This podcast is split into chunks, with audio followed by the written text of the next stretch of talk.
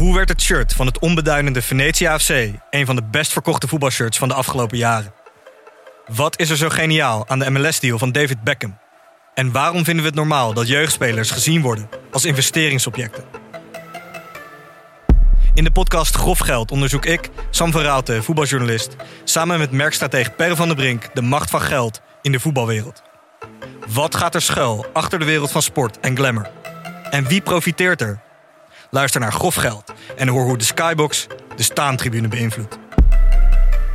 Dit programma wordt mede mogelijk gemaakt door Toto.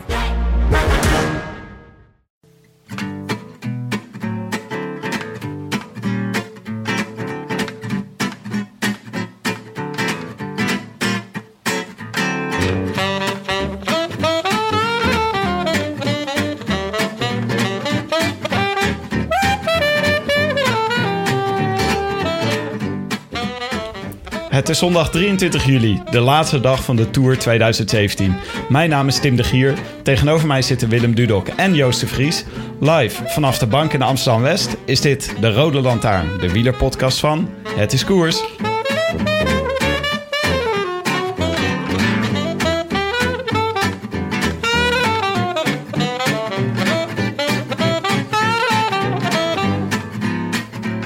Vandaag ging de gebruikelijke ceremoniële rit door Parijs. Er werden champagnetjes gedronken op de fiets, er werd gezwaaid en geknuffeld met de familie Offredo. Maar het enige echt interessante in de laatste rit is de sprint op de Champs-Élysées. Wij durfden hem van tevoren eigenlijk niet op te schrijven en hij kwam, zo leek het, ook nog veel te vroeg aan kop. Tot onze grote vreugde hield hij het vol en om zijn vriendin na afloop te citeren... Hij is 24 en hij wint op de Champs-Élysées. Hoe dan? De winnaar van vandaag uit de rivierenbuurt in Amsterdam, Dylan Groenewegen. En dan moet hij gaan rijden. Dan moet hij nu gaan sprinten. Groenewegen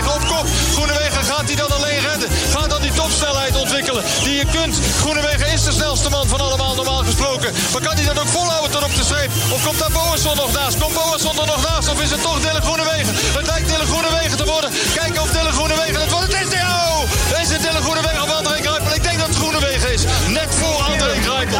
Wat een sprint zeg. I wish I could be in the south of France. In the south of France, sitting right next to you. Joost, welkom. Dankjewel, Leuk, Tim. leuk dat je er eindelijk Fijn bent. er eindelijk te zijn. We hebben al, eh, al eh, ongeveer twee seizoenen lang zeggen we elke keer... Joost, je moet echt eens langskomen in de Rode Lantaarn. Ik volg het wielrennen steeds beter. Ik denk, elke keer moet ik als totale expert aan tafel zitten. Maar ik ben heel blij dat nu dan na drie tours ik inmiddels een keer hier mag zijn. Ja, Het is toch een beetje de Champs-Élysées onder de wielerprogramma's, hè? ongelooflijk. Ook nog in de laatste de etappe. laatste etappe. Dat voelt wel heel erg eh, glamorous. Voelt het. Ja. moet het geel thuis brengen, veilig. Maar, maar om je even netjes te introduceren... je bent natuurlijk redacteur van de Groene Amsterdammer... gevierd schrijver, wielerkenner. Wat, eh, wat doe je precies bij de Groene? Even voor de duidelijkheid. Even voor de duidelijkheid. Ik ben eh, boekenredacteur. Dus ik ga over het, eh, het literaire katern van de Groene. Alle besprekingen. Ik schrijf zelf over 101 dingen. Vooral cultuur, eh, internet, media, eh, noem maar op. Net als Tim eigenlijk. Net als Tim. Jeetje. Eigenlijk een soort Tim ben ik. boekenredacteuren. Prachtig Ja. beroep. Ja, een soort Tim ben ik, maar dan van de Groene. Oké. Maar jij bent daarnaast ook zelfschrijver. Ik ben zelf ook zelfschrijver. Ik, ja. heb, ik, heb, eh, ik, ik geloof dat ik al je boeken gelezen heb, Joost. Ik zag ze allemaal hier in de kast staan. Daar ben ik wel heel blij om. Nou, Ja. daar staan ze netjes eh, Ja. naast elkaar. En Ik, hoor, er, ik hoorde een gerucht dat je, dat je net klaar bent met je nieuwe boek. Ah, dat is een goed gerucht. Eh, goed, goed geïnformeerde bronnen. Ik heb net mijn nieuwe boek af. Ja, dus dat verschijnt half oktober. Gefeliciteerd. Dankjewel. Dat is er altijd echt een heugelijk moment. Dat, dat is, eh, ik, ben, ik heb het vorige week zaterdag afgemaakt. Ja. En sindsdien heb ik alleen maar op de bank gelegen en ertoe gekeken. En eh, toch een soort van mentaal en fysiek instorten. Dat je werkt zo lang aan een soort spanningsboog. En dan heb je die klaar. En dan, ah, dan ga je echt helemaal door het ijs. Dan ga je eigenlijk helemaal... eh, ben je echt opgebrand. Was het een Ja. zware bevalling dit keer? Ja, dat is een zware bevalling, ja. Ik heb er lang aan gewerkt. En eh, ehm, ja, het was gewoon... Het was echt weer een flinke klus. Mag je al zeggen hoe het heet? Ja, natuurlijk, maar het heet Oude Meesters. Oude meesters. Oude Mooi. Meesters. Vinokourov. Moet ik meteen aan denken. was, het, Om maar eh, even een bruggetje maken naar de Tour. was het onhandig of was het handig dat je precies tijdens de Tour de France Perfect, dat is perfect je boek moest afmaken? Ik, ik heb zelf, ik kan 's ochtends schrijven en ik kan 's avonds schrijven. En smiddags heb ik geen concentratie. Dus wat dat betreft was het echt perfect. Dus ik kon gewoon echt alle, dat heb ik gedaan ook. Het is echt een lange, de lange doodzaaie etappes waarvan je zeker weet dat het een sprint wordt. En ze gaan alleen maar door het Noord-Franse platteland. Heb ik allemaal zitten kijken. Dat is de beste concentratie De hè, die je beste kan hebben. concentratie, inderdaad, ja. Hey, toen, jij, eh, toen, toen Willem hoorde dat jij hier zou zijn, toen zei hij... Oh, er is één vraag die ik altijd al aan Joost de Vries had willen stellen. Ja. ja, stel als je een dag een dier zou kunnen zijn, eh, Joost. Welk dier zou je dan kiezen? Ik denk dat ik een En vos, waarom? Ik denk dat ik een vos zou willen zijn. Waarom? Ja, gewoon dan zit je zo lekker in de duinen. Dat is wel fijn. Mhm. Je kan wel een beetje jagen, een beetje achter kippen aan en konijnen, maar... Je hebt een lekker pelsje. Je hebt een lekker pelsje. Je kan van die grappige, grappige sprongetjes maken. Je bent wel aaibaar, maar toch ook wel gewoon een stoer En de jacht is al een tijdje verboden op de vos. Eigenlijk zit je gewoon best goed als vos. Ik ben zo blij hoe wij zo snel altijd weer de diepte in kunnen. Ja, hey, jongen, hebben jullie wel eens wat van Murakami gerecenseerd eigenlijk? ja ik, ik, ik ben nog zelf altijd van overtuigd dat ik Murakami ontdekt heb in Nederland. Echt nog dat hij... Dat, ik las hem... Ik las hem ja, heel, snop, heel snobby is dat, maar ik las hem toen... in het Japans heb jij hem nog... Nou, in het Engels las ik hem, nog voordat hij vertaald was. Maar nu is hij inmiddels zo groot dat zelfs in het, in het, in het peloton eh, is hij doorgedrongen natuurlijk. We zagen vandaag eh, prachtige beelden van, eh, van Dione de Graaf... die een filmpje aan elkaar praat van renners die op transfer gingen van Marseille naar Parijs. Waar ze de laatste rit gingen rijden. En wat zagen we daar in de handen van Dylan van Baarle? Tim? Murakami. Murakami. Ja, Echt. mooi, mooi gezicht. Het voelde toch een beetje als herke- erkenning. Ja, welke, niet? welke van Murakami? Ja, ten westen van de Ten zon, zuiden van ten de noorden van de van grens. de zon. Ja. Zo'n vroege Murakami is Ja, dat. dat is vroeger, ja. zo'n vroege 1993 Murakami. volgens Ja, mij. ja, ja. Zo'n beetje. Oh god. Oké, speciale uitzending met rectificaties Ja, weer voor maar ik voel een wijze influencer. Ja. Hebben we nog eh, rectificaties, Willem? literair gebied. Nou, ehm, Joey van Aken, eh, die met ons ook onder andere mee was naar Düsseldorf. En, eh, en eh, had hij niet al eerder een rectificatie of heeft hij een keer een boek gewonnen? In ieder geval, hij was al vaker in de uitzending. En die, eh, die wees ons erop dat wij het in, over I Am Cycling hadden. Toen we het denk ik over Pantano hadden of over... eh, nee, over die andere. Matthias Frank Ja, hadden we het. over de transfers. Ja, en, het- en toen zei hij, ja, maar je zegt helemaal niet I Am Cycling. Het is, het is Jam Cycling. Jam. Oké. En dus dat hebben we eigenlijk de hele vorige tour verkeerd gezegd. Ja, het is een rectificatie voor, voor het hele seizoen. Ja. Voor het hele En de ploeg seizoen. bestaat niet meer. Dus we hebben er ook, eh, nou ja, goed, we kunnen er niemand meer mee kwetsen. We hebben ontzettend veel te bespreken. Nou. Eh, daar kunnen we wel een natje bij gebruiken. Joost, heb jij iets meegenomen? Ik heb een natje meegenomen. Je moet me eerst, eerst moest je me uitleggen wat je bedoelt met een natje. Ik dacht dat het, dat het een soort van drugsterm was of zo. Iets raars wilde. Maar het bleek gewoon om drank te gaan. Of, en, en ik dacht, ja, we, we fietsen naar Parijs toe. Dan kan je eigenlijk alleen maar champagne drinken. Dus ik heb een, eh, een champagne meegenomen, een Tettinger. En ehm, ik kan hem proberen open te maken. Maar Ja, doe dat is maar. altijd een van de engste dingen die er is. Ja, En waar drinken we op? zolang, zolang je maar niet eh, deze kant op richt. Ik stel voor dat we drinken op eh, Team Jotto, Lumbo, Ja, nee, Campina, Vivit, Pro met de vleugje mint. Ik stel voor dat we drinken op de vriendin van Dylan Groenewegen. Oh ja.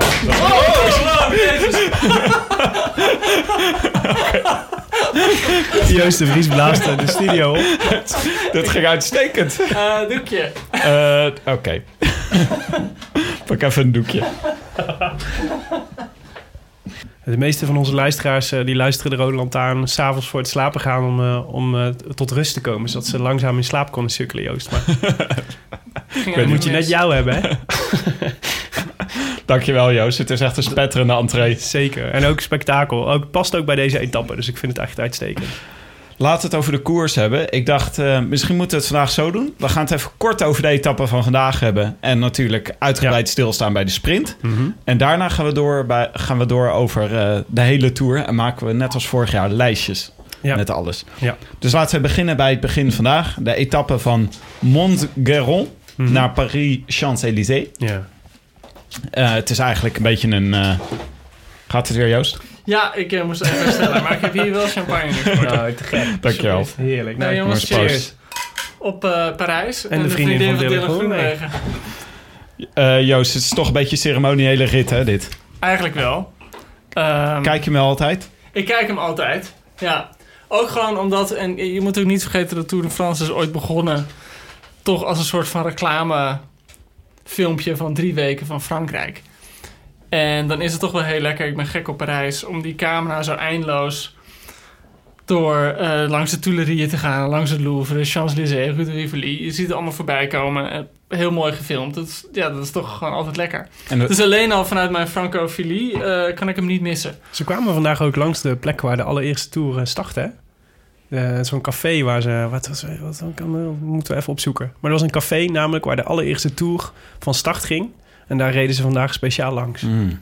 Dat gaat altijd... Ze, gaan dan, ze hebben een soort lange aanloop... waarin ze elkaar de hele tijd feliciteren. Steeds korter wordt die aanloop. Ja, ik had het idee dat het in voorgaande jaren veel uitgebreider was. Ja. Hadden ze wel tijd om bij te praten en zo, zoals ze normaal te Ja, doen. er was genoeg tijd om, eh, om foto's te maken met de hele Sky-ploeg. Sky had voor de gelegenheid eh, een gele baan over hun witte auto's eh, getrokken. Zoals ze eh, voorgaande jaren ook al zo'n die prachtige nieuwe dingen hadden gedaan. Alle, alle truidragers hadden een eh, speciale fiets. Dus, eh, dus Warren Barguil reed op een witte, witte fiets met rode balletjes. En Matthews op een groene en, en Froome op een gele, uiteraard. Je wist niet waar je moest kijken, kortom. Nee, nee, ik wist eigenlijk niet, nee. Maar de, ja, dat zijn van die standaard Ja, is beelden. Kijk, maar vroeger was het nog wel eens... Ik kan me nog wel herinneren dat dan... Dat, maar dat is dan echt, volgens mij denk ik... Wat is het? Jaren negentig of zo. Dat ze dan ook nog gekke dingen gingen doen. Dat er dan één keer iemand op een damesfiets door het peloton reed. Weet je wel, even de renners. Ja, maar ik kan me ook nog wel herinneren met Armstrong toen... dat er ook mensen echt probeerden te ontsnappen. Ja. Dat er echt nog een koers werd opgezet. Ja, ja, dus ja, toch vind ik dat jammer dat dat niet meer gebeurt. Ik zat ook op het moment dat die... eh, ik had echt heel graag gezien... op het moment dat die skies allemaal achterin eh, foto's aan het maken waren. Toen dacht ik, dit is het moment... eigenlijk het ideale moment in deze hele tour... om de Skytrain te ontregelen. Ja, of gewoon nu of- massaal op kop gaan rijden... en gewoon kop over kop vol gaan Of gewoon rijden. dat Landa in zijn eentje was weggegaan. om toch nog gewoon Waar is, waar is eh, Mikael eigenlijk? Maar ja, vaak als, eh, Staat vaak, niet op de foto. vaak als ze dan eh, over, over deze etappe praten, dan zeggen ze... eh, ja, het hoort erbij, weet je wel. Het hoort ceremonieel te zijn. Dit is traditie. En, maar ja, eigenlijk slaat dat natuurlijk nergens op. Want het is voor, ook voor Parijs en voor de Tour veel Mhm. beter... als het een spectaculaire finish in Parijs Maar is jongens, natuurlijk. eh, ik bedoel, zeven of het is het twaalf rondjes over de Champs-Élysées vind ik ook best spectaculair. Ja, ik bedoel, het is Zeker niet als zo het een dat beetje ze, regent. Ik bedoel, ze rijden met 60 per uur over, over die steentjes. Vind ik toch ook altijd wel spannend. Ja. Vandaag dus een beetje in de regen. Maar je weet, je weet wel waar het op uitdraait. Nee, maar ja. zo hoog zelden dat het niet een, een massasprint wordt. Ja. En eh, het was nu wel echt alle... Nou ja, er was niemand volgens mij meer met echte macht om nog iets te doen. In de, zelfs Tony Martin, die Ja, kwam, niet los. Ja, zullen we even de... Ik denk dat het belangrijkste moment is natuurlijk de sprint. Ja, we moeten vandaag. denk ik eh, twee kilometer voor het einde misschien beginnen, toch? Ja. Ja. ja, wij zaten... Jij stond op dat moment schreeuwend voor de tv, Willem. Ja, dat duurde nog iets langer. Maar dus het, het veld, dus het, was natuurlijk, het sprintersveld was aardig uitgedund, hè, voorafgaand aan de... Het is wel belangrijk om te weten. Dus Kittel was naar huis, De Mare was naar huis. Dat zijn eigenlijk... eh, Sagan is naar Sagan, huis. ja. Het is eigenlijk de, de, in ieder geval de twee beste sprinters van de Tour. En de, degene die ook eh, mee had kunnen doen op de Champs-Élysées. Sagan was er ook niet. Wat in één keer dus heel veel mogelijkheden bood voor, laten we zeggen, de, nou, met een beetje on, on, eh, onaardig gezegd, de B-garnituur van de sprint. Nou, dat is wel heel onaardig. Laten we zeggen de, de jongere goden. Niet de mindere goden, maar de Nee. jongere goden. Of de Ja. uitdagers. ja, maar Het goed. is nog mooier, de Ja, uitdagers. dus we, wie hadden we Ja. nog over? Gruipel, Bouhanni, Bouhanni, eh, Matthews was er nog. Matthews, Boas van Hagen. eh, Groenewegen. Boas van Hagen, inderdaad. Ja, nou, Ja. dat is een beetje het veld waar, je het, waar we uit moesten kiezen, zeg maar. Wat een beetje wat nog over was. En wat we gisteren al zeiden, of we zeiden we gisteren, woensdag volgens mij, wanneer hadden we? Donderdag, de laatste uitzending. Dat natuurlijk met het uitvallen van Kittel, ehm, of wel, ja, van Kittel, de, de kansen van Groenewegen natuurlijk wel echt explosief gestegen waren in, eh, voor, om op de Champs-Élysées te winnen. Zeker. Maar nog steeds geen, nog ge- geen, eh, geen gelopen koers. Verre van. Twee kilometer voor het einde. Toen zagen we dat hij echt er heel snel, heel dicht op zat al. Ja, Eh, hij reed daar met... Wij dachten Tom Lezer. Achteraf bleek dat Roglic te het- zijn. toen zat hij nog met Roglic en Lezer, volgens mij. Ja. Ja. Oh, ja. Dus net met drie, eh, met drie man. Die Roglic hoort volgens mij normaal gesproken niet tot zijn trein. Maar eh, we hoorden achteraf dat Martens al, eh, al pech had. En eh, Timo Rozen, wat eigenlijk zijn lead-out is, die, als al, die is al naar huis. Want die was, een paar dagen geleden was hij, was hij ziek geworden. De, Hij is volgens mij gisteren naar huis gegaan. Ja? Ja? Vrijdag. Oh, Ja. vrijdag. oké. Ja. En, ehm, en dat, dat, was echt, dat vond hij volgens mij echt balen. Want dat is, echt zijn, dat is een man die normaal gesproken de snelheid moet maken voor hem. En die anderen hebben dat veel minder. Die hebben een iets, iets kleinere motor. En ehm, nou ja, beschrijf maar. Wat zagen we? Ja, eigenlijk het, het spectaculaire moment. eh eerste spectaculaire moment was in de bocht.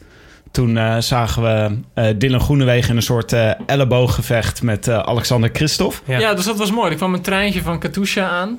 Ja. Eigenlijk met het idee om... om ehm, er reed één man van Katusha, ik weet even niet wie... maar die had dus duidelijk het- de bedoeling om eh Christophe te gaan brengen. Ja. En eigenlijk kwam, ja, komt Christophe precies tegelijk met Groenewegen op. En Ja. in de bocht, wat je zei, eh, werd het een beetje een soort van ellebooggevecht. En zo weet... eh, Toen was hij ineens, toen lag hij ineens derde. Toen zagen we Mhm. eh, Groenewegen Ja. met nog één mannetje voor hem, dus Ja. Roglic. En toen stonden wij eh, op en waren we, eh, met name Willem was aan het schreeuwen tegen de tv. Oh nee, je ja. ons veel te vroeg op kop. veel te dus vroeg, verschrikkelijk. veel te vroeg. Ja, dat was ook zo. Dat was ook Ja. zo, denk ik. Ja. Onder normale omstandigheden was het veel te vroeg geweest. Hij was ook Paul Mertens was hij kwijt. Martens, ja. Martens, sorry, want hij Ja. was lek gereden. Ja. Misschien een geluk bij een ongeluk. Mhm. Namelijk waardoor de hele strategie in het water viel en er geïmproviseerd moest worden. Ja. Waar die misschien wel gewoon goed in is. Ja. En eh, toen eh, kwam eh, eigenlijk wat veel te snel de, Maarten de Kroon en Herbert Dijkstra... die zeiden, jezus, nog 250 eh, meter. En toen kwam die al eh, Mhm. vol in de wind voorop te liggen. ja, nee, zelfs 350 meter. Ja. Nog verder. En, ehm, en eh, ja, kijk, onder normale omstandigheden zou je dus zeggen... dit is veel te vroeg. Maar, je, je zag hem ook een paar keer kijken, een beetje Ja. achterom van... is er niet iemand die eventjes voor me kan rijden? Maar Ja. dat, die was er gewoon niet. nee. Ja. Maar iedereen was gewoon op. Dus hij, was, hij, kon, hij kon aangaan. En, en ik denk dat het wat heel goed was, was dat hij meteen, eh, eh, meteen op hoge snelheid lag. Dus de jongens die achter hem zaten, volgens mij Boson Hagen en Christophe, denk ik, dat Ja. achter hem zaten, die konden zijn wiel niet houden. Nee, nee, nee, je zag dus inderdaad dat, dat eh, hij kwam veel te vroeg op kop. En je ziet, Christ, of, ja, je ziet Christophe en Bo Hagen voor zijn wiel gaan. En je ziet dat ze er gewoon niet aankomen. Nee, het lukt gewoon niet. En dat zag je vooral na afloop, hè, heb je dan de Ja. helikopterbeeld. Dan zie je heel goed dat ze gewoon niet in zijn wiel komen. Ja, Oh, ongelooflijk, En- en- wat spectaculair. Het was gewoon, dat zie je toch zelden... dat het iemand echt gewoon van kop af aan gaat sprinten... en het volhoudt. nou ja, En dat is gewoon... Ik, nou ja, ja, Grijpel kwam er natuurlijk nog aan. Ja, nee, en, precies. En ik Ja. bedoel, al was de, eh, het bekende cliché dat we hadden meet eh 150 meter of 50 meter verderop gelegen. Dan was hij voor Grijpel geweest. ja. Alleen eh, te laat. Maar dat was, het was dus heel, heel gek, want ik, het zou, ik zou, we zouden hem nog wel twintig keer moeten bekijken, denk ik, de sprint. Maar wat er volgens mij dus ook gebeurde, was doordat eh, dat die eerste twee jongens het wiel niet konden houden, had hij een gaatje. Eh, en die gasten, die, die, we hadden eigenlijk te weinig snelheid, waardoor volgens mij de, de groep die daarachter zat, die eigenlijk dus achteraf niet goed gepositioneerd zaten. Dus de Matthews van deze wereld en de Grijpels er omheen moesten. En Grijpel dus uiteindelijk, eh, denk ik, misschien nog wel meer snelheid had, maar gewoon te laat was. Ja. Ja. En Groenewegen won. Jongen, jongen. Hoe dan? Wat, hoe dan? wat, wat spectaculair. Ik had het echt niet verwacht van tevoren. Omdat Ja. je gewoon...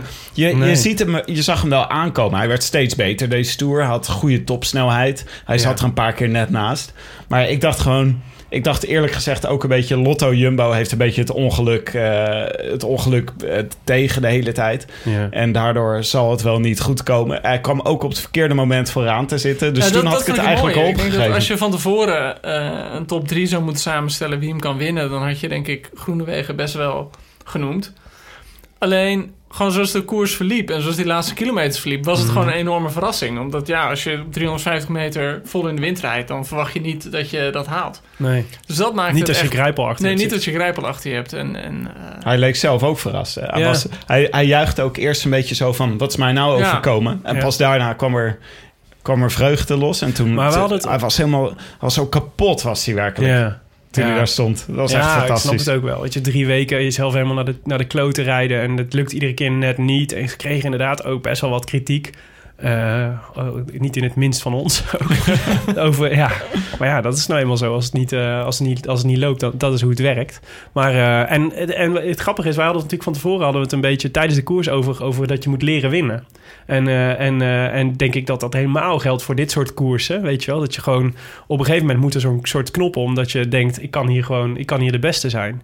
En ik had de afgelopen dagen toch wel eh, dat je... Ik denk, het is natuurlijk altijd eh, hindsight eh, explanation... maar als je kijkt naar zijn interviews, dat hij wel... hij zag gewoon nog wel fris uit. Hij was wel gewoon... Hij eh, voor iemand die drie weken koe- gekoerst heeft, zeg maar... dacht ik, hij is, wel, hij is nog wel... eh, hij gaat nog wel meedoen. Maar dat hij zou winnen, dat had ik, eh, dat had ik eerlijk gezegd echt niet verwacht. Oké, laten, we, laten we doorgaan. Het was fantastisch. Het was, Ja. eh, het was ook geweldig om hem, in, eh, om hem in tranen te zien. Hoor. Ja, en het was heerlijk met zijn vriendin en met zijn ouders. Ja, Ja. Prachtige Ah, scène dat, zijn, eh, zijn, dat hij het podium opliep en dat zijn vriendin hem in één keer uit het publiek de weg trok. Ja, ja, ja. Ja. En ook, tegen, en ook hoe dan tegen Hoe dan? ja, ja. Oké, we gaan terugblikken nu op de, op de hele Tour. Ja. 2017. Leuk. ehm, Laten we even terugblikken, Joost. Want we hebben, voordat de Tour begon... eh, zijn wij even bij elkaar gekomen voor een kopje koffie. En hebben even wat, eh, wat dingen opgenomen, wat voorspellingen opgenomen. Gewoon omdat we zo uitkeken naar de Tour en er nog vier dagen duurde voordat hij moest eh, beginnen. En wij niet konden wachten. Dit is wat we toen tegen elkaar zeiden. Kijk. Ik heb, ik heb uiteraard naar het parcours gekeken. Want zolang ze nog niet fietsen, is dat het enige waar je aan vast kunt houden. En een beetje een fatsoenlijke voorspelling te maken. En het is gewoon heel ander parcours dan normaal. Ik bedoel, ze hebben heel weinig eh aankomsten bergop. Heel weinig tijdritkilometers. Dus eigenlijk biedt dit het perspectief dat van die grote controlerende ploegen als Movistar en Sky veel minder zeg maar, dominant kunnen zijn. Dus eigenlijk zou het nog wel eens een tour voor de avonturiers kunnen zijn. Jij zei vorige week, eh, trok jij maar mijn jasje en toen zei je... Dit wordt geen Froome, let Het maar wordt op. geen Froome. Het wordt geen Froome. A. Froome is niet in vorm. Hij heeft toch echt helemaal niks gepresteerd dit jaar. B. Weinig tijdritkilometers. Dus hij kan niet al die andere Quintana's en noem maar op eh, op een paar minuten rijden. En C. Ja, ook weinig bergklimkilometers. Dus er valt voor Sky ook niet heel veel eindeloos te doen om die, die rit te controleren. Dus ik denk dat dit eigenlijk wel gewoon een grappige tour zou kunnen worden. Waar echt de, de mensen die gewoon iets geks durven te ondernemen in hun eentje... best wel beloond kunnen zijn. En ik denk ook dat er gewoon... Normaal heb je wel eens bij tours dat, dat mensen 10 minuten wegrijden of zo. Dat kan nu bijna niet meer. Omdat het gewoon eh, de mogelijkheden om die tijd te compenseren veel kleiner zijn. Dus ik hoop eigenlijk, eh, dat is dan mijn voorspelling, dat je juist dat dit juist gewoon meer dan ooit de kans wordt voor iemand als Valverde. Of zoals ik hem noem, Balberde. en, eh, Oké, wacht even. Dus dit is dus de markering van de eerste categorie, de gele trui. de gele trui. Jij ja. zegt misschien wel Val- eh, Balberde. Balberde, misschien wel Balberde. en misschien wel Bardet. De, de Fransman met het slechte gebit. Dat vind ik altijd heel fijn. Zo'n zo'n klein Frans rennetje die lekker af en toe ligt. Misschien wel Maika. Oké, we gaan het één voor één eh, bespreken. Ja, Ja, je hoort het. Ik heb, eh, ik heb helemaal gelijk gekregen. jouw Valverde voorspelling duurde precies, eh, wat is het? 13 minuten, denk ik. ja, zoiets. Nou, wel minder nog inderdaad. Ja, dat is een paar kilometer, ja. Ik had veel toen pijn. ook eh, in mijn poeltje hoor. Balberde. Hey, ik Balberde. Ge- de- gewoon, je kon geen beter voorseizoen voorstellen dan Balberde. Die ongeveer elke rittenkoers waar hij aan begon won.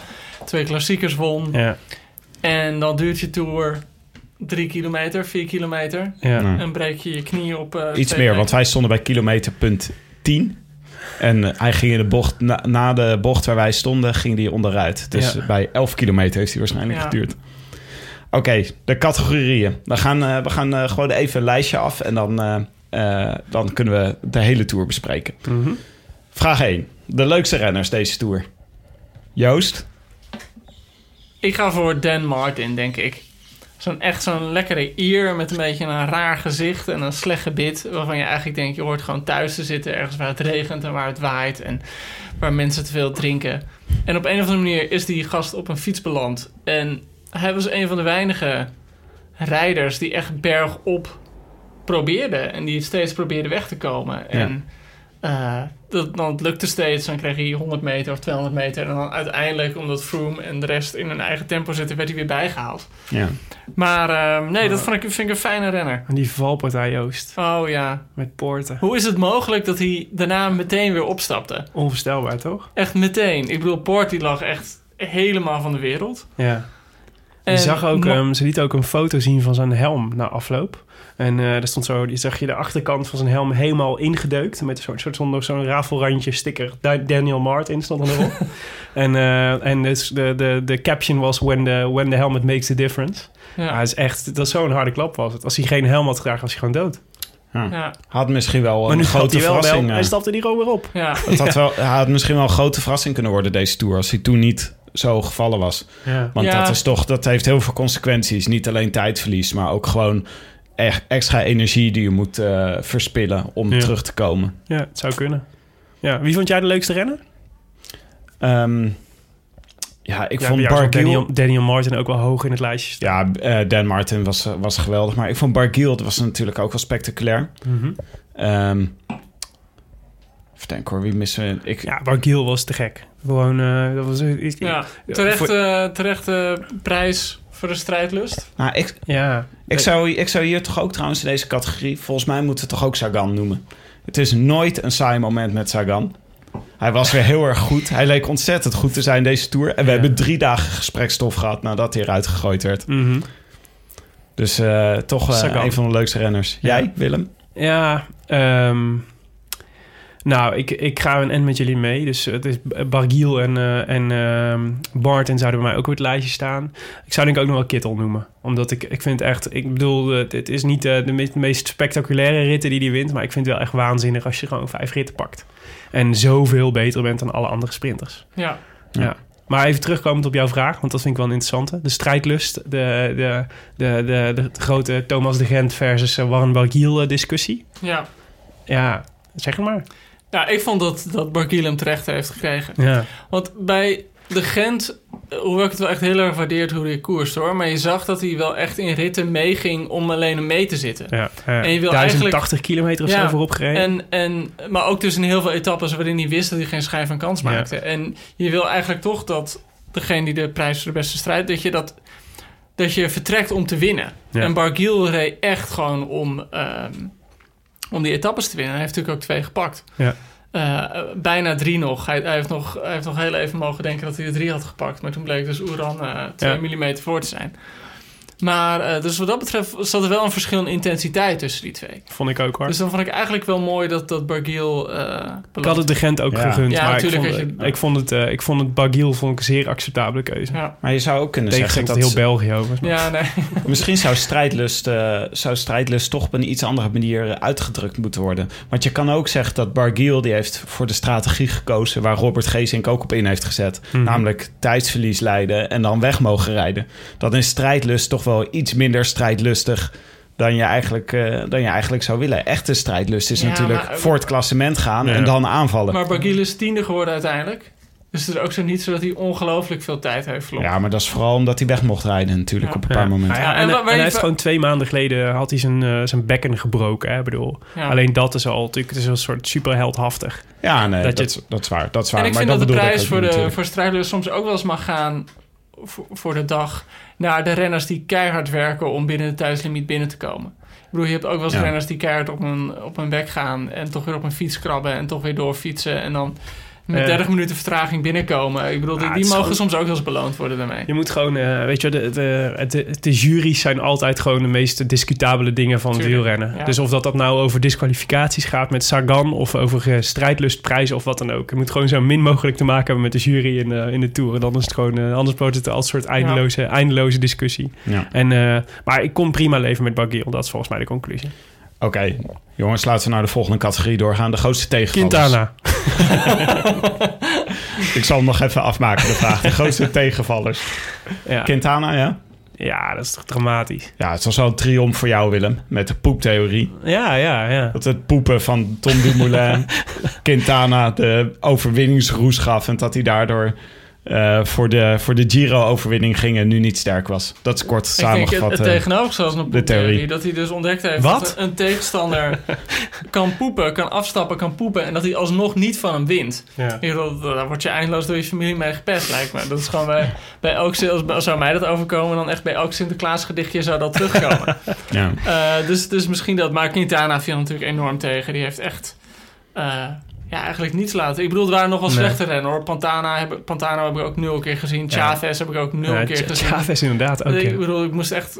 Chavez kwam hier ook voor het klassement, hè? Ja, hoe kan dat? Wat is Ja. er dan gebeurd? En eh ja, Boehani, ook ongelooflijk slecht. ja. Ja, ik heb in ieder geval één keer eh, een hoofdrol gezien. ja, nee, maar dit, nee, Quintana, ja, Quintana gewoon opgebrand, toch? Ja. Ja. Contador, tegenvaller. Ja, maar mindere tegenval, omdat je eigenlijk, met alle respect, weet je wel, dan worden die vooruitblikken gemaakt op alle sites. En dan Ja. noemt iedereen Contador wel in de top 5.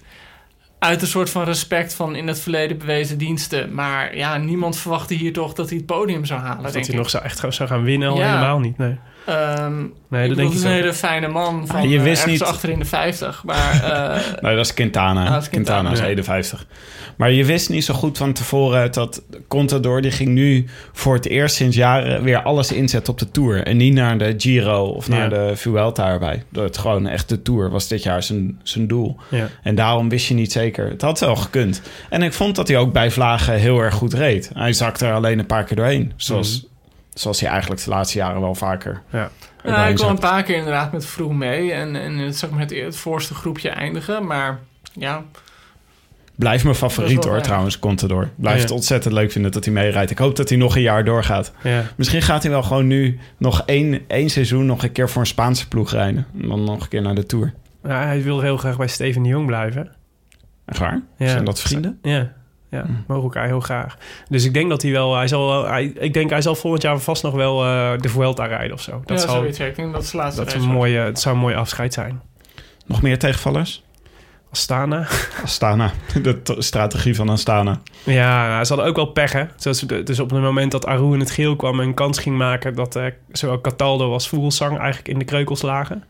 En, ehm, en eh, toen bleef er weinig over van die ploeg. En dan is Aru is gewoon is nog, is nog niet goed genoeg, denk ik. Of gewoon niet goed genoeg om zoiets alleen te kunnen dragen. Zeker niet als je tegen een overmacht van Skyrunners zit.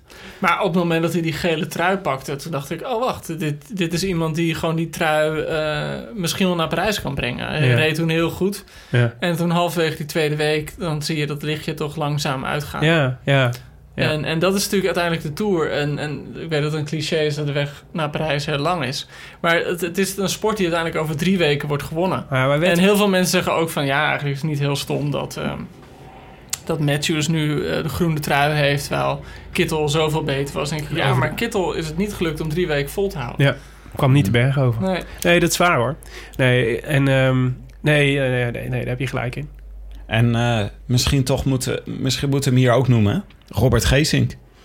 Als de grootste tegenvaller van deze tour? Ja. Ja, maar Die wat waren eh, de verwachtingen van Geesink ja, dan? Hij zou misschien voor, hij zou niet echt voor het klassement gaan. Hij zou Etappes. ja. ritten kapen, wordt hij dan gezegd. Voor- eh, Dat volgens mij niet heel veel in zijn leven heeft gedaan. Maar goed, daar zou hij voor gaan. En hij wordt tweede in een hele mooie rit. En de rit erop ligt hij eh, binnen, wat is het, 30 kilometer op de grond. En eh, moet nu maandenlang een soort rugbrace dragen. Ja. ja. Ontzettend sneu. Maar Ja, is daardoor is een- ook ontzettende tegenvaller voor, Nee, voor hemzelf. Ja. Ja, maar goed, als je dat als... te- Laten we dan naar de, naar de beslismomenten gaan. Want dan zou ik ook de val van Richie Porte noemen. Als zeg maar een, een- zowel een grote tegenvaller als een beslismoment in de Tour. Ja, Ik maar ik, altijd- vond dat, ik vond het dat niet alleen bij Robert Geesink. Het Mhm. was natuurlijk een grote tegenvaller dat hij zo vroeg uitviel met een blessure. Ja, Maar ik vond ook zijn strategie van zo Ja. ontzettend veel tijd verliezen in het begin. En zijn ontsnapping en dan verliezen bergop tegen Colmejean... die eh, bijna stilstaat omdat hij kramp heeft. Ja. Vond ik gewoon ook niet heel erg... Mm. Terwijl hij zo zijn benen stil had gehouden al die dagen daarvoor. Ja. Ik vond dat gewoon niet echt een strategie waar ik super warm, warm van word. Nee, ik ook niet. Eh, Oké, de ja, beslismo- Poort, Poort, ja. beslismomenten. De valpartij van Poort. Richie Porte, ja. Weet een je wel, Na- Napoleon, als die een, eh, een soldaat moest promoveren... dan vroeg je altijd aan zijn eh, generaal... vroeg je niet van, is die officier goed? Hij vroeg, is die officier gelukkig? Nou, ik bedoelde hij, had hij geluk? Napoleon geloofde heel erg in geluk. En met sommige mensen in de sport... en misschien wel in het leven in het algemeen... denk ik altijd van... die hebben gewoon het geluk niet op zich. En met Richie Poort is zo'n ontzettend getalenteerde renner... die eigenlijk alle onderdelen in huis heeft om gewoon podium naar podium te rijden in de grote rondes. En het gebeurt gewoon niet. En er is elke keer wel weer een moment dat hij totale pech heeft. Dat hij helemaal doorheen heeft. Dat hij tegen een of andere virus aanloopt. Of in dit geval, ja, toch wel een bizarre stuurfout in een Ja. bocht maakt. Ja. Ja. En eh, ja, echt bikkelhard ten val komt. Ja, nee, het is altijd zo. Ja, het doet me ook. Het, is, het doet me ook. eh, ik ben hem voor bij Landa bijvoorbeeld. Ben ik een beetje bang voor het eh, Richie Porte scenario. Ja, Weet je wel, een soort meesterknecht die dan. eh, eh, Armstrong heeft er ook, hij heeft ook iedere keer over Landa als de. En hij bedoelt iedere keer iedereen die bij mij wegging, bij Lance, die lukte het ook niet. Weet je wel, Floyd Landis en, eh, en Levi Leipheimer en dat soort, dat soort gasten die dan altijd uitvlogen omdat ze dan de meesterknecht waren. En het lukte nooit. Het is echt iets heel anders om kopman te zijn van een ploeg dan. eh, Tyler Hamilton. ja, ja. Wat waren nog meer belangrijke beslismomenten? Ehm, nou, ik denk ehm, die etappe, gek genoeg. eh, nou ja, het eerste beslismoment Düsseldorf. Ja. Eh, gewoon dat, dat Froome daar meteen 30 seconden pakt. Dat zet hem namelijk meteen in de, in de, in de positie van... eh, ik hoef alleen nog maar te consolideren. Alle anderen moeten aanvallen. En ik heb ook nog een Sky-ploeg die achter me staat. Ja. Sky-ploeg reed daar supergoed. Vergeet niet, wat het met Ja, of- Thomas won, won hem. ja, ze met, en. Ja. Kirienka stond in de top 10. Dus volgens mij stond ze met drie of vier man in Ja. de top 10. Eh, Weet je wat voor statement dat is? Dat je, dat je dan meteen voor de, de, de grote favoriet 30 seconden voor hebt staan op alle andere favorieten. En, en je laat zien hoe sterk je ploeg is. Ik vond dat een beslismoment. Ik vond een beslismoment dat ze, dat ze Aru eh, op, die, eh, op dat steile hellinkje eh 25 seconden kwijtraakte. Dat, was, dat dacht ik, dat, vond ik, dat, dat was... Ja, maar dat, dat is inderdaad het mooie. En dat is het fijne met de Tour. Dat, er zijn etappes waarvan je al maanden van tevoren weet wat er gaat gebeuren. Ja, En er zijn altijd etappes waarin totaal onverwacht er iets gebeurt. Dus je had, eerst had je natuurlijk de etappe die ehm, Bardet won. Mhm. Dat Froome op 100 meter van de finish ineens plafonneerde en opeens stilstond en Aru eh, geel pakte. Dat zag niemand aankomen. Aru of, Froome leed met Landa echt heerlijk die berg op. En je dacht van nou, het is een formaliteit. En opeens staat hij stil. Inderdaad, die andere etappe die, ehm, eh, waar Aru zijn gele trui kwijtraakte. ja. Dat zie je ook totaal niet aankomen. Ik bedoel, het was niet eens in beeld gebracht dat Nee. Aru stilstond. Ik Nee. bedoel, zozeer waar de camera's gingen er niet van uit dat dat zou gebeuren. De beslismomenten waren eigenlijk muurtjes deze Tour. ja. Dus muurtjes aan het einde. Ja, maar het is wel grappig dat het, eh, de tourorganisatie zo zijn best doet om zeg maar spanning bergop te creëren. Mhm. En waar het eigenlijk het beste lukt zijn van die, eh, van die finishes waar gewoon 500 meter tegen een, ongeveer tegen een muur opgefietst moet worden. Ja. Ja. Dat is wel leuk. Een een- leuke toevoeging. De andere, andere beslismomenten, maar dat is niet zozeer voor het klassement als wel voor volgens mij de aard van deze tour of hoe, wat het geworden is. Is, nou, we noemden Poorten al, maar als je kijkt naar het rijtje eh, abandons van dit jaar, dat is echt shocking. Dus de, de, de hoeveelheid, smaakmakers die eruit is gevallen. Ja. Dus ik had dus de eerste etappe Valverde, Itagire. Vierde etappe Sagan. Vijfde etappe Cavendish. eh, negende etappe Richie Poort, Geraint Thomas, Arnoud de Mare. ehm eh, Geesink. Van Emden. ehm eh, Maika etappe 10. Cataldo etappe 11. Vogelsang etappe 13. Feline 14. Wellens 15. eh, Bennett en Gilbert in 16. Het zijn namen, jongen. Die Ik daar... vind het wel leuk dat je Jos van Emden in dit rijtje. Ja, nou, omdat hij de tijdrit misschien Ja. goed had Ja, kunnen ja, doen. Nee, maar, Denk maar- het en niet dat is toch, ik bedoel, ik weet nog, ik weet Tim dat we nu jouw lijstje aan het doen zijn. Maar al kijk je terug op de Tour van dit jaar, blijf je toch, ik in ieder geval, met een enorm gevoel zitten van, het had ook heel anders Ja, kunnen zijn. Exact dat. En op een bepaalde manier, weet je, je leeft maanden, leef je toe naar een wedstrijd. En die wedstrijd komt er uiteindelijk gewoon niet echt. Nee. Ik bedoel, dat- het nooit zeggen, ja, dat is ook de Tour. Maar natuurlijk gewoon met, met, bijvoorbeeld met Balberde, met... eh, Van Mobistar. Mobistar. En, en al die renners die uitvallen, heb je ook het idee van... ja, heeft Froome nou...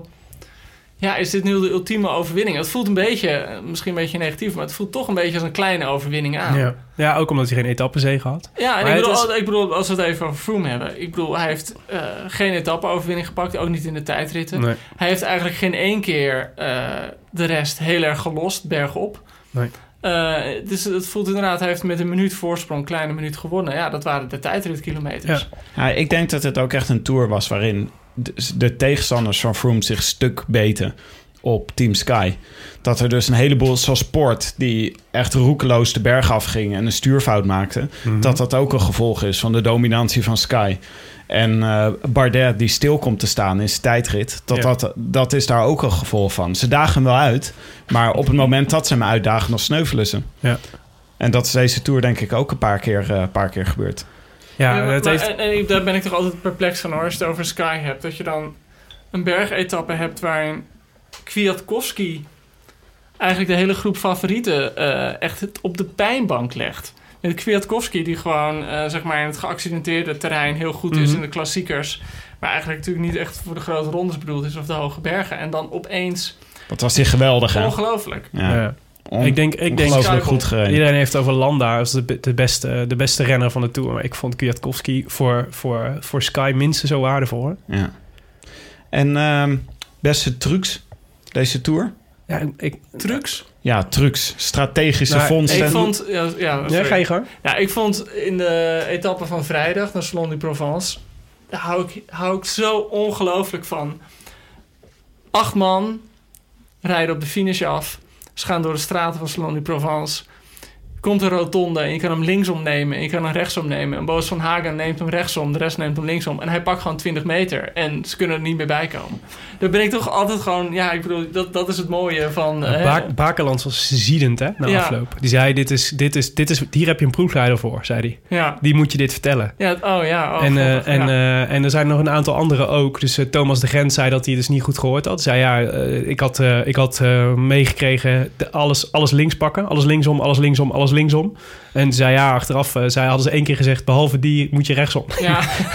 En die had misschien wat lastig om dat te onthouden inderdaad. Maar dat is wel het verschil, eh, Ja. vind ik wel. eh, dat is dus de ploegleider van Boos van Hagen. Zei hij ook na afloop. Die hem gewoon had gezegd... je moet deze rechts, rechtsom nemen. Ja, En dat, was, dat is toch onvoorstelbaar? Ja, Dat ik, je vind dus het, ik vind de verantwoordelijkheid van een renner ook eigenlijk hoor. maar Wat is nou belachelijk dat je ploegleider dat moet zeggen. Ja, maar die vind- toch niet voor niks in die wagen? Om, Ja, om met, het, met het routeboek te, te kijken hoe ziet de finale Ja. eruit. Laten we die even doorspreken. Ja, maar ik vind dat je het gewoon allebei moet weten. Je gaat toch gewoon goed kijken. Als ik mee, Ja, als je, maar- als je maar- met ontcirkelt omdat je mee wil met Ja, maar eh, ontsnapping, ja maar die dan moet je toch zit in weten. de koers en je bent al 200 kilometer op weg. En dat is de derde week van de Tour. en er zijn acht bent- rotondes, achter elkaar. En je bent keihard aan het trappen. En het zijn acht rotondes achter elkaar. Je weet echt niet meer of je nou bij de zesde of de zevende bent.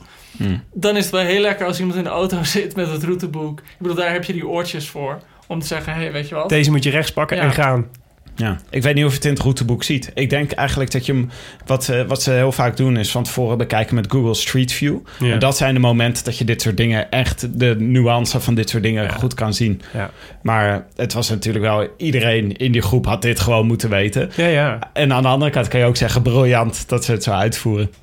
Wat waren nog meer, eh, wat waren nog meer trucs? Want je had er ook een, Willem. Volgens mij zit je op het puntje Nou, nee, stoel. ik had deze ook eigenlijk. Want Hmm. ik vond dit inderdaad ik vond dit schitterend. En ehm zoals, wat, ja, wat zouden we nog meer wat, noemen? wat vonden jullie van... eh, Nou, mag van ik, de... mag ik de, dus de, dus de, eh, dat is dan niet misschien een truc, maar ik was, werd wel heel warm van eh Wanty in de eerste week. Dus Ja, het lijkt al ja, heel lang lekker. geleden.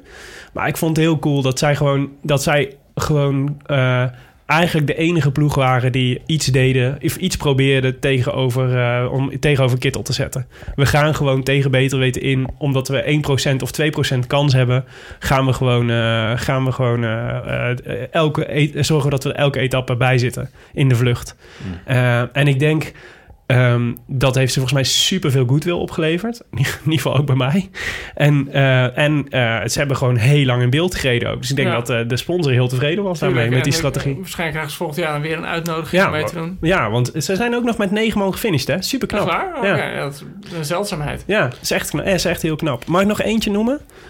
Want die zijn we, gisteren won die en daar was ik heel blij mee. Botnag.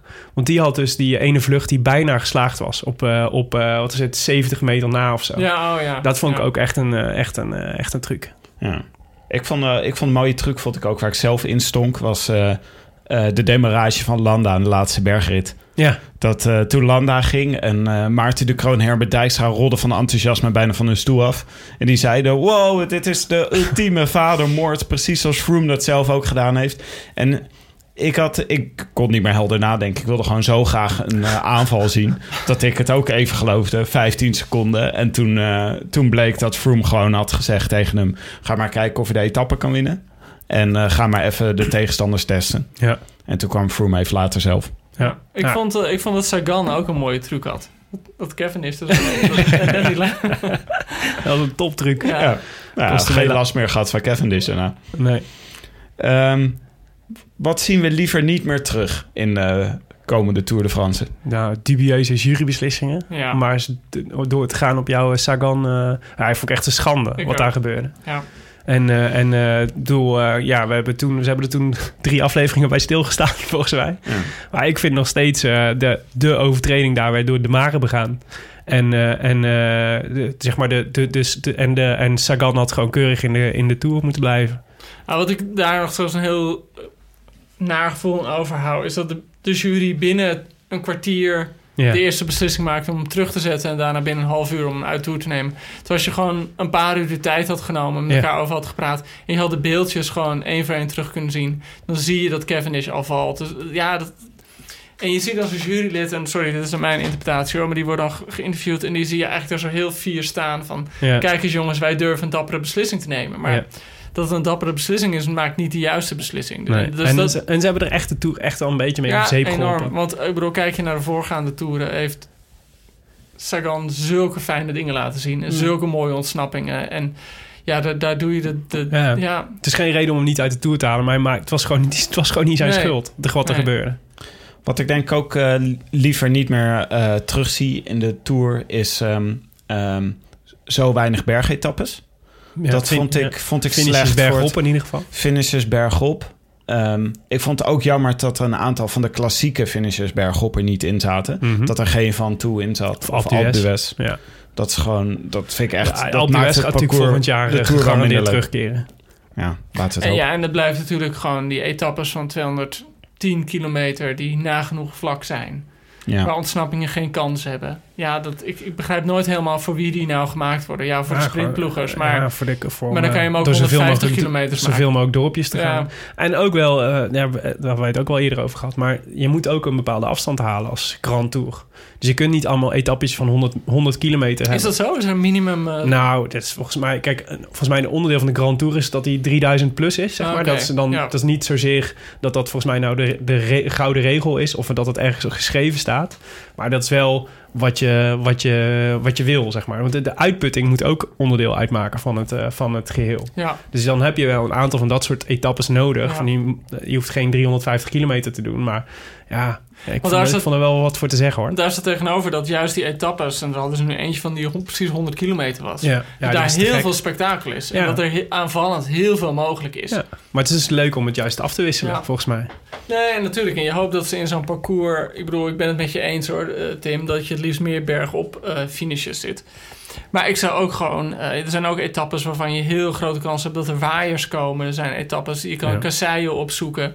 Eh, ik bedoel, je kan veel, veel meer verschillende soorten gebieden opzoeken. Ja. Ja. Eh, en ik denk dat daar meer variatie in zou kunnen. En misschien, eh, eh, en misschien teams van negen renners. Ik bedoel, volgend jaar gaat het naar acht renners. Maar wat mij betreft gaat het naar zes. Mhm. Ja. Grote kijk, teams. Wat een beetje het moeilijke is met die... Dit is een beetje een dubbele discussie. Want aan de ene kant zeg je ja... eh, als ze kleinere teams hebben, dan valt er minder te controleren. En zijn die ploegen minder sterk als collectief, waardoor er meer eh, spontaniteit mogelijk is. Aan de andere kant, eh, ja, je ziet nu al ploegen die eigenlijk niet één sprinter meenemen. Of sprintploegen die niet één man voor het klassement meenemen. En ik bedoel, je wilt liefst ploegen waar die mix in zit. Omdat die ploegen dan ook minder sterk zijn op een bepaalde manier. Gevarieerde verdag komen. Ja, en dat kun je gewoon niet Dat kan je niet afdwingen. afdwingen. Nee. Nee. Maar ja, eh, dit is wel gewoon voor een heleboel mensen is gewoon de periode in de Rijn, daarna een periode Armstrong en nu een periode Froome is wel slecht voor de sport. Dat ze het gewoon het gevoel hebben dat de Tour al beslist is op de eerste dag. Nou, kijk, de, de variatie... Ja, kijk, eh, het, het mooiste in elke sport, eh, ik denk aan Federer en Nadal... is dat er een soort van groot conflict is. Ja. Of een soort van grote rivaliteit. En dat is jammer dat die er nu niet echt lijkt te zijn. Ik bedoel, het had het kunnen zijn tegen Froome en Quintana. Maar ja, Quintana wilde op een of andere manier de Giro doen. Ja. Eh, dus die zat niet met frisse benen aan de start. Dus eh, ja, nu is het een beetje zoeken inderdaad. Ja. Ja, het, Ah, wa- het wachten is op het tijdperk Dumoulin. Ja, en ik... Ja, Ja, het ik wachten is op eh, Albert Heijn Pro Cycling. Dit is gewoon het moment voor een grote Nederlandse sponsor om in Albert te Heijn to go genoemd. Ja, Albert Heijn To Go Pro Cycling. Dit is gewoon het moment voor een Nederlandse sponsor om in het wielrennen te stappen. Nou ja, dat is echt Friesland zoveel. Campina, Tim. Je hebt je zin al gekregen. Nee, maar dat is niet wat ik bedoel. Gewoon serieus in wil gewoon een nieuwe stappen. Gewoon een echte nieuwe ploeg met een grote sponsor. En dan van een niveau Hmm. Team Sky of Katusha of BMC.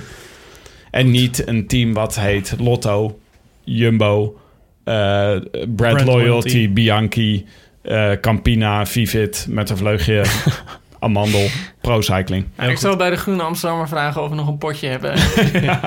Maar ik had wel voor het eerst bij de Tour dit jaar... Ik was, dat zei ik net al, ik, ik was mijn tanden aan het poetsen vanmiddag. En ik keek in de spiegel. Daar heeft er niks mee te maken dat ik in de spiegel keek, maar toch. Ik vertel het er graag bij. Ik keek mezelf in de ogen en toen dacht ik... Volgend jaar kan Tom Dumoulin best wel eens de Tour winnen. Ik bedoel, kijk je naar hoe het dit jaar gaat. Froome, de grote man, die hem nu voor de vierde keer wint... en volgend jaar ongetwijfeld voor de vijfde keer wil winnen...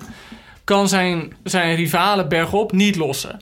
Hij pakt zijn winst in de tijdrit. Nou ja, daar kan, daar kan Dumoulin hem ook pinnen.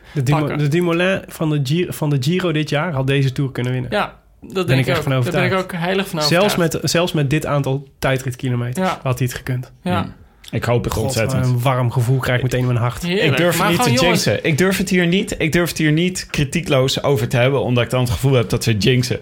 Dus Ja. ik vind dat we moeten zeggen: hij is, nog niet, hij is nog niet goed genoeg als klimmer. Hij moet beter worden als klimmer voordat hij ja, echt misschien kan moet hij ook nog een jaartje gaan backpacken of zo. Om te kijken of dit nou echt is wat hij wil. Even in te. Maar eh, Ja, dat nee, is ik ben het mee eens. Je, wil niet, je bent zo bang van... Oh, Het is toch een millennial, hè? Het is een beetje Ma- Max Verstappen idee, weet je wel. Hij wint één keer een Grand Prix. En Ja. vervolgens verwachten we nu elke keer dat hij gaat winnen. En ja, dat, dat zit er niet snel in. Dus ja, ja, maar goed, ik zie Dumoulin gewoon doen. Het is een winnaar. En eh, ja, dat, ja. Ja, en in de categorie Tom, du Tom Dumoulin, eh, de rode lantaarn wisselbokaal voor de beste Nederlander, Mhm. die ging vorig jaar naar Stef Clement. Eh, ja, hij heeft hier natuurlijk ontzettend veel profijt van gehad. Ontzettende sponsordeals mee binnengehaald. Wie, eh, wie Ja. zou hem dit jaar moeten krijgen?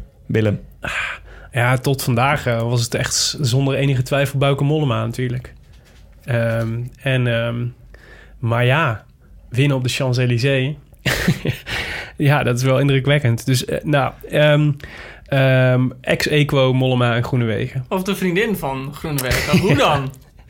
Hoe dan? Hoe dan? Joost, als jij, eh, als jij voor ons een beslissing moet nemen... want we mogen die wisselbokaal maar aan één iemand geven... is het dan Mollema of uh, ik zou ge- Mollema geven. Mollewegen. Dat is een goede Ik oplossing. wilde eerst dat we Bouw en Lau en nu hebben we Groenema. Molle... Mo- Nee, ik zou hem aan Mollema gaan. Ik bedoel, eh, dat is een renner die al zo vaak in de top 10 heeft gereden... maar eigenlijk nog nooit een grote etappe heeft gepakt. Ja. Het is iemand van wie we jarenlang het gevoel hebben gehad... van oh, dit zou de, de volgende grote Nederlandse renner kunnen zijn. De grote man die Mhm. rondes zou kunnen winnen.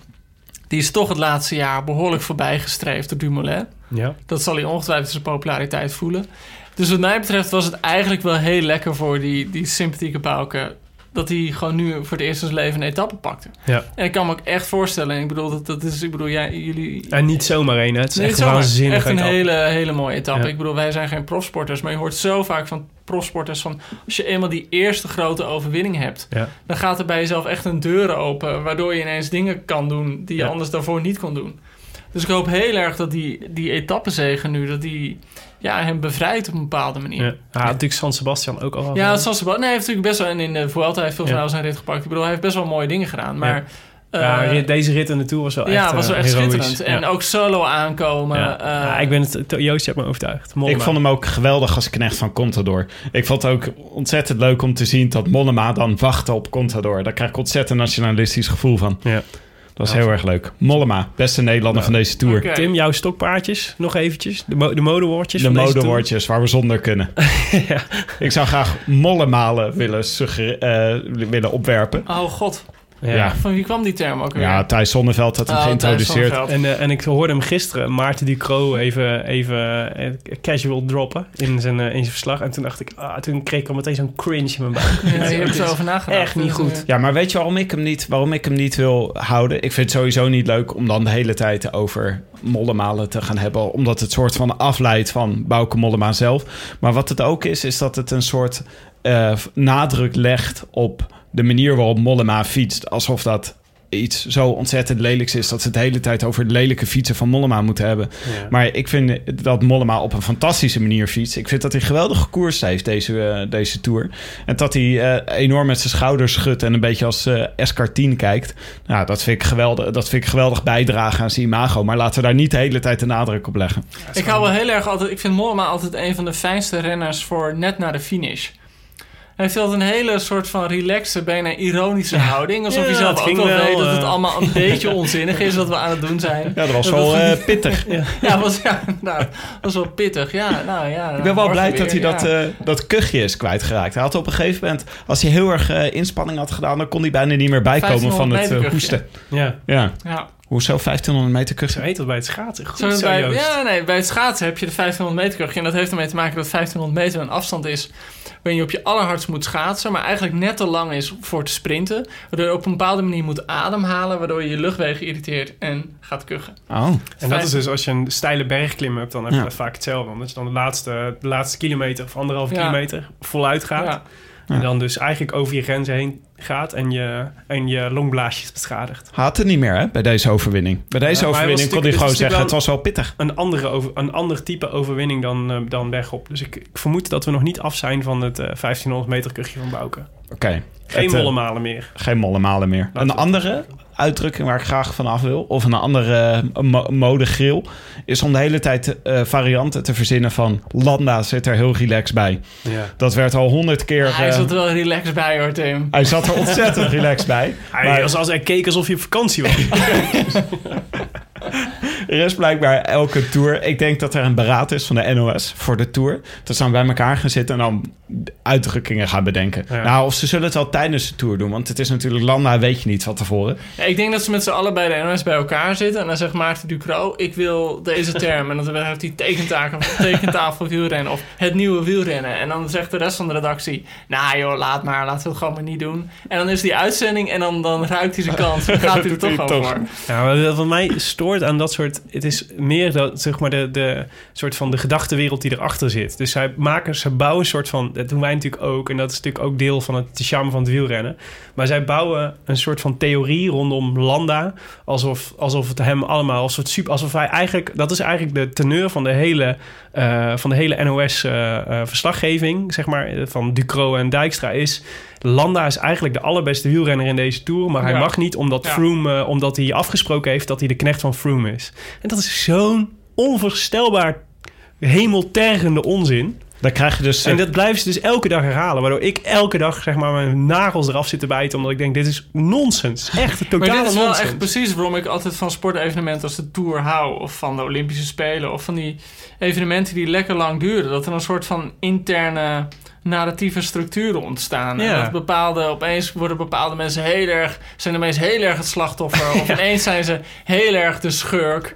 En, en eh, ja, dat, dat is een beetje het spel van de media. Maar ze nemen dan zo'n afslag en dan gaan ze dan, dan blijf je dan gewoon op Ja. rijden. Oh, wat er ook gebeurt aan gebeurtenissen of wat dan ook die dat ontkrachten, dan toch blijft dat altijd gewoon het ding. En het, en het probleem is, dat is, vaak is het gewoon een verkeerd narratief. Ja, wat mij ook- eh, en vaak is het een verkeerd narratief dat gewoon vaak ook in de etappe zelf nog wordt, eh, wordt onderuit gehaald. Ja. En wat mij opvalt is dat dus die commentatoren nooit tot de verantwoordelijkheid worden geroepen. ik vind eigenlijk, weet je, als Maurice de Hond, vind ik eh, ook. als Maurice de Hond zijn verkiezingsvoorspellingen helemaal verkeerd heeft. Nou, dat is een slecht voorbeeld, want Maurice de Hond heeft ze altijd verkeerd en wordt alsnog altijd uitgenodigd in de Wereldraad door. Maar eh, ik bedoel, in principe, in principe, als je zulke verkeerde voorspellingen doet, dan mag je best op uit aangesproken worden. En Ja. Dat geldt misschien wel voor... Ja, we zouden eh, gewoon, we, we moeten gewoon, Dijkstra. Ja, zeker. En heel veel van die analisten ook gewoon. Moeten gewoon na afloop van de tour moeten gewoon een soort van evaluatie maken. Met wie heeft, het, wie heeft wat goed gezien en die krijgt de volgende keer meer credits. Ja. Oh, dat En wilde, dat- jij, dat graag, dan- eh, dat dat wilde zo- jij graag gezegd hebben, Willem. Omdat jij Ik sinds kom er vandaag... deze tour best goed vanaf.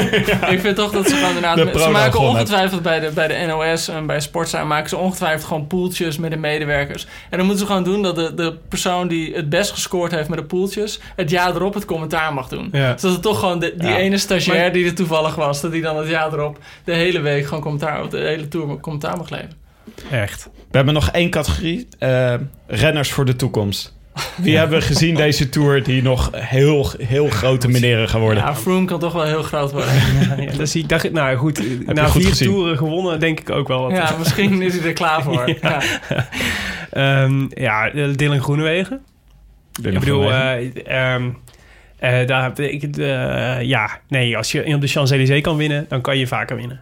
En het zal geen eh, niveautje kittel worden, maar wel een jongen die, die regelmatig grote ritten in Grand Tours kan winnen, denk ik. Ja, qua klassement was het natuurlijk een beetje jammer dat de kandidaten voor de jongere trui... Yates en Mijntjes, Lodewijk Mijntjes, zoals ik hem altijd noem. eh, eh, dat die eigenlijk toch een beetje tegenvielen. Ik bedoel, Ja. ze hebben wel top Ja, 10 laat gehaald. staan maar, Boegman. Ja, Boegman. eh, Dat is helemaal ja, nergens. Latour eh, was niet Ja. echt te zien. En dat is toch wel jammer, want je hoopt heel erg dat er gewoon zo'n... zoals Bob Jongels het in het verleden gedaan heeft, of Quintana... Mhm. gewoon zo iemand die toch gewoon echt, zeg maar, de gevestigde orde aanvalt. En dat zat er nu niet echt bij. En dat, dat vond ik wel jammer. Ik zie, ik eh, ook, ik zie Dan Martin nog wel een keer podium rijden. Calm- Calme Jean vond ik Ja. een goede Oh, ja. Maar goed, eh, het, het super- wordt natuurlijk weer super benieuwd. Wat, wat leert de tourorganisatie van deze tour? En wat gaan ze volgend jaar weer anders doen? Want Ja. misschien zeggen ze wel, oh wacht, zo'n lekker vlak parcours. Ik denk dat ze niet heel veel anders gaan doen. Ik denk dat er komt een ploegentijdrit bij. Er zullen een paar eh, klassieke bergen weer bij komen. Maar gaat die zal, eh, ploegentijdrit dan ten koste van de gewone tijdrit? Ah. Ja, waarschijnlijk. Ja, Nee, waarschijnlijk extra bij deze. Want normaal zijn het wel drie tijdritten. ja maar ze zullen Dat niet heel toch veel wel een extra beetje- tijdritkilometers doen. Want ze, ze- kijk, ze willen dat Bardet eh, de, de, Ja, de, de Bardet. Pinot. nee, dat, die- geloof ik niet. Ik geloof, ik wil, ik geloof niet eh, dat ze het parcours op Bardet hebben aangepast. Ik wel, denk wel dat ze denken, we willen afwisseling. Dus soms heb je een tour met heel veel finishes bergop. Mm. Nu hadden ze gedacht, nou, die finishes bergop... dat zorgt ervoor dat iedereen tot het laatste moment wachtte. We gaan nu met een aantal finishes bergaf gaan we doen. Ja. Ik denk dat dat de overwegingen zijn. Maar ik geloof niet eh, van het verhaal dat ze het parcours Bardet hebben aangepast. Nou, we zullen het in eh, september weten. Als we, dan komt het nieuwe, wordt het nieuwe parcours gepresenteerd. Ja, maar ik denk dat jullie gelijk hebben. Eh, en ik denk een extra tijdrit in de ploegtijdrit. En een Alpe d'Huez waarschijnlijk erbij. Mag ik nog één naam noemen? Die, de, de- die viel niet zo op deze tour, maar toch... Hij werd volgens mij twintigste of negentiende. Ties Benoot. Ja. Die, die, eh, Vijftiende, toch? Oh, nee, niet. Nee, gisteren stond hij vijftiende. Ja, ik, eh, dat is natuurlijk zo'n jongen. Volgens mij in België gaat dat, is dat verhaal al. In België wordt elke renner wordt geboren als, eh als kasseivreter. Hè? En als, eh, als, je, als je België profrenner wil worden, dan word je gemaakt voor de Ronde van Vlaanderen. ja. En Benoot is een jongen die in zijn eerste jaar volgens mij vijfde of zesde in de Ronde van Vlaanderen werd. Echt heel knap. Ja, dat, is, dat is gewoon, dat is echt. Dat, Dat is echt hele, dat hele seizoen was hij overal ready top 10. ja, En, en dat is volgens mij is dat zijn, eh, is ook een beetje zijn, de tragiek van die jongen geweest in de eerste jaren. Want daardoor is hij volgens mij veel meer klassieker geworden dan dat hij klassieke renner eh, gaan focussen dan op, zijn, op de Grand Tours. Terwijl eh, als je naar hem kijkt, hij is, gewoon, hij is echt, die jongen heeft alles in zich om een, om een goede ronderenner te worden. Dus de hoop van België gaat de Ties Benoot worden. Oké, mooie. We Ja. schrijven hem op. Niet Oliver Nasens. Ja, Nee, Oliver ja, daar de waren de. Belgen waren er ook helemaal gek voor. Omdat hij zo hard voor Bardet gewerkt had. Ja. En dat hij in die ene etappe met het korte klimmetje aan het einde... dat Bardet tegen hem gezegd hebben van... je hebt mijn leven gered. Nou, die Belgen die, die, die Ja. hielden daar niet over op. Ja. Ja, dat was Hey. geweldig. Laten we, laten we naar de Glazen Bol Cup gaan. De laatste Glazen Bol Cup van, eh, van eh, 2017. Ehm, ik had jullie gevraagd om, eh, want we hadden natuurlijk geen uitzending gisteren. Wie, eh, wie eh, tip je? Eh, Joost, jij noemde Boas van Haag. Eh, Tim, Ja. jij noemde Nairo.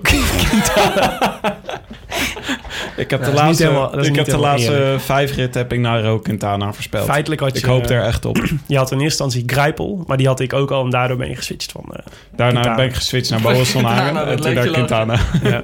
Maar, ik had Quintana ook gisteren en vrijdag. Even voor Nou de heb ik zelf altijd de, de theorie dat je nooit... eh, als je zo moet voorspellen, dan moet je nooit gokken op de persoon waarvan je hoopt dat hij wint. Nee. Kijk, ik bedoel, ik hoop natuurlijk dat Groenewegen wint. Maar als hij hem niet wint en mijn gok wint hem, dan ben Ja. ik blij. En als hij wel wint, ben ik Ja. ook blij. Dus Ja, dus we zijn allemaal dolgelukkig. Ondanks dat we de glazen cup niet goed hadden. Maar ehm, eh, een aantal anderen die meededen, vijf mensen liefst, hadden het wel goed. Ehm, en we hadden eigenlijk we hadden een speciale prijs, namelijk eh, het boek De Rode Lantaarn. Wat gaat over de, de Rode Lantaarn in de Tour. En dat is eh, dat. eh ehm, wat, eh, kun je niet even mijn boeken doen? Is dat, niet, is dat Wil je ook commercieel nog voor een mij boek, niet? wil je ook nog een boek weggeven? Nou, gewoon mijn eigen boek. Gewoon elk jaar gaan.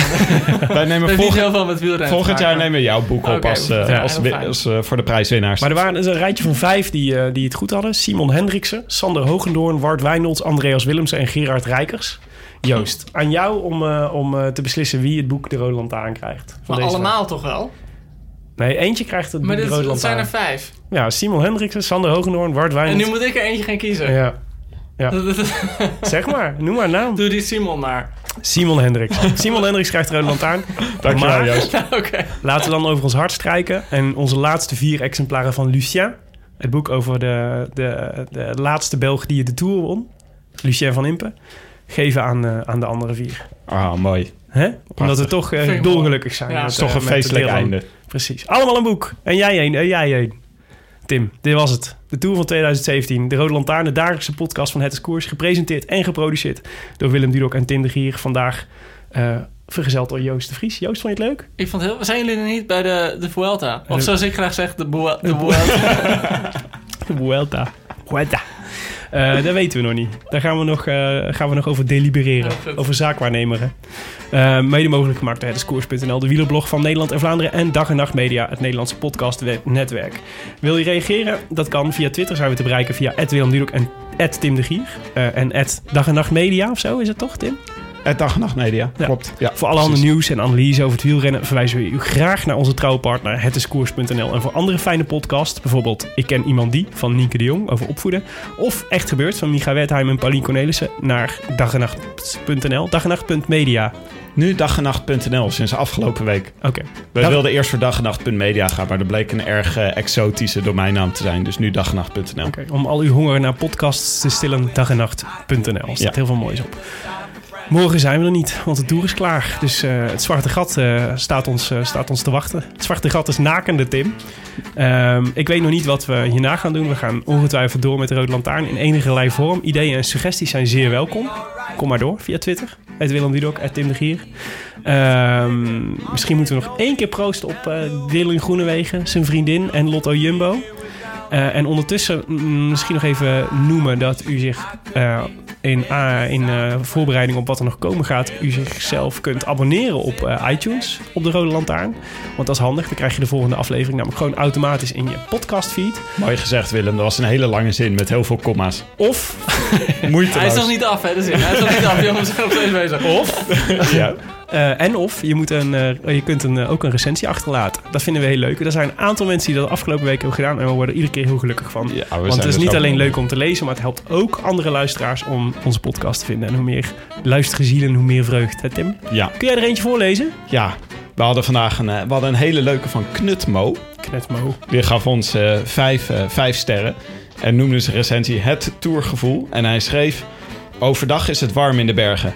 Bijna te warm om te fietsen. Maar de bergen zijn er. En, en meer redenen om jezelf naar boven te harken heb je niet nodig.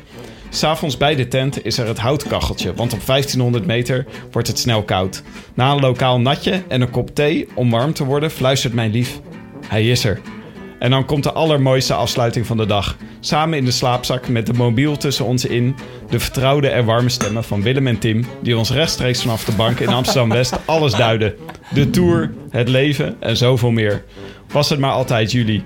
Was er, waren, we maar waren we maar altijd in de Franse Alpen. Waren Willem en Tim er maar iedere avond. Oh mijn god. Jullie Mooi? Dit is niet echt, toch? Dit is echt jullie literatuurcriticus hart ze staan in vuur en vlam nu, denk ik. Ik heb hier niet voor betaald. En in de vechten blaft een hond. Prachtig. Jongens, ik heb nog één keer ingeschonken. Op Dylan Groenewegen zijn vriendin. En Jotto Lumbo. En tour. natuurlijk Hoe dan? bij Het de was tour mijn, het was me waar genoegen weer. op Dalida. Dalida. Buenas Au revoir. A biento. Buenas noches, mio amor. Bonne nuit, que Dieu te garde. À l'instant où tu t'endors, n'oublie jamais que moi, je n'aime que toi. Buenas noches, mio amor. Avec toi, mon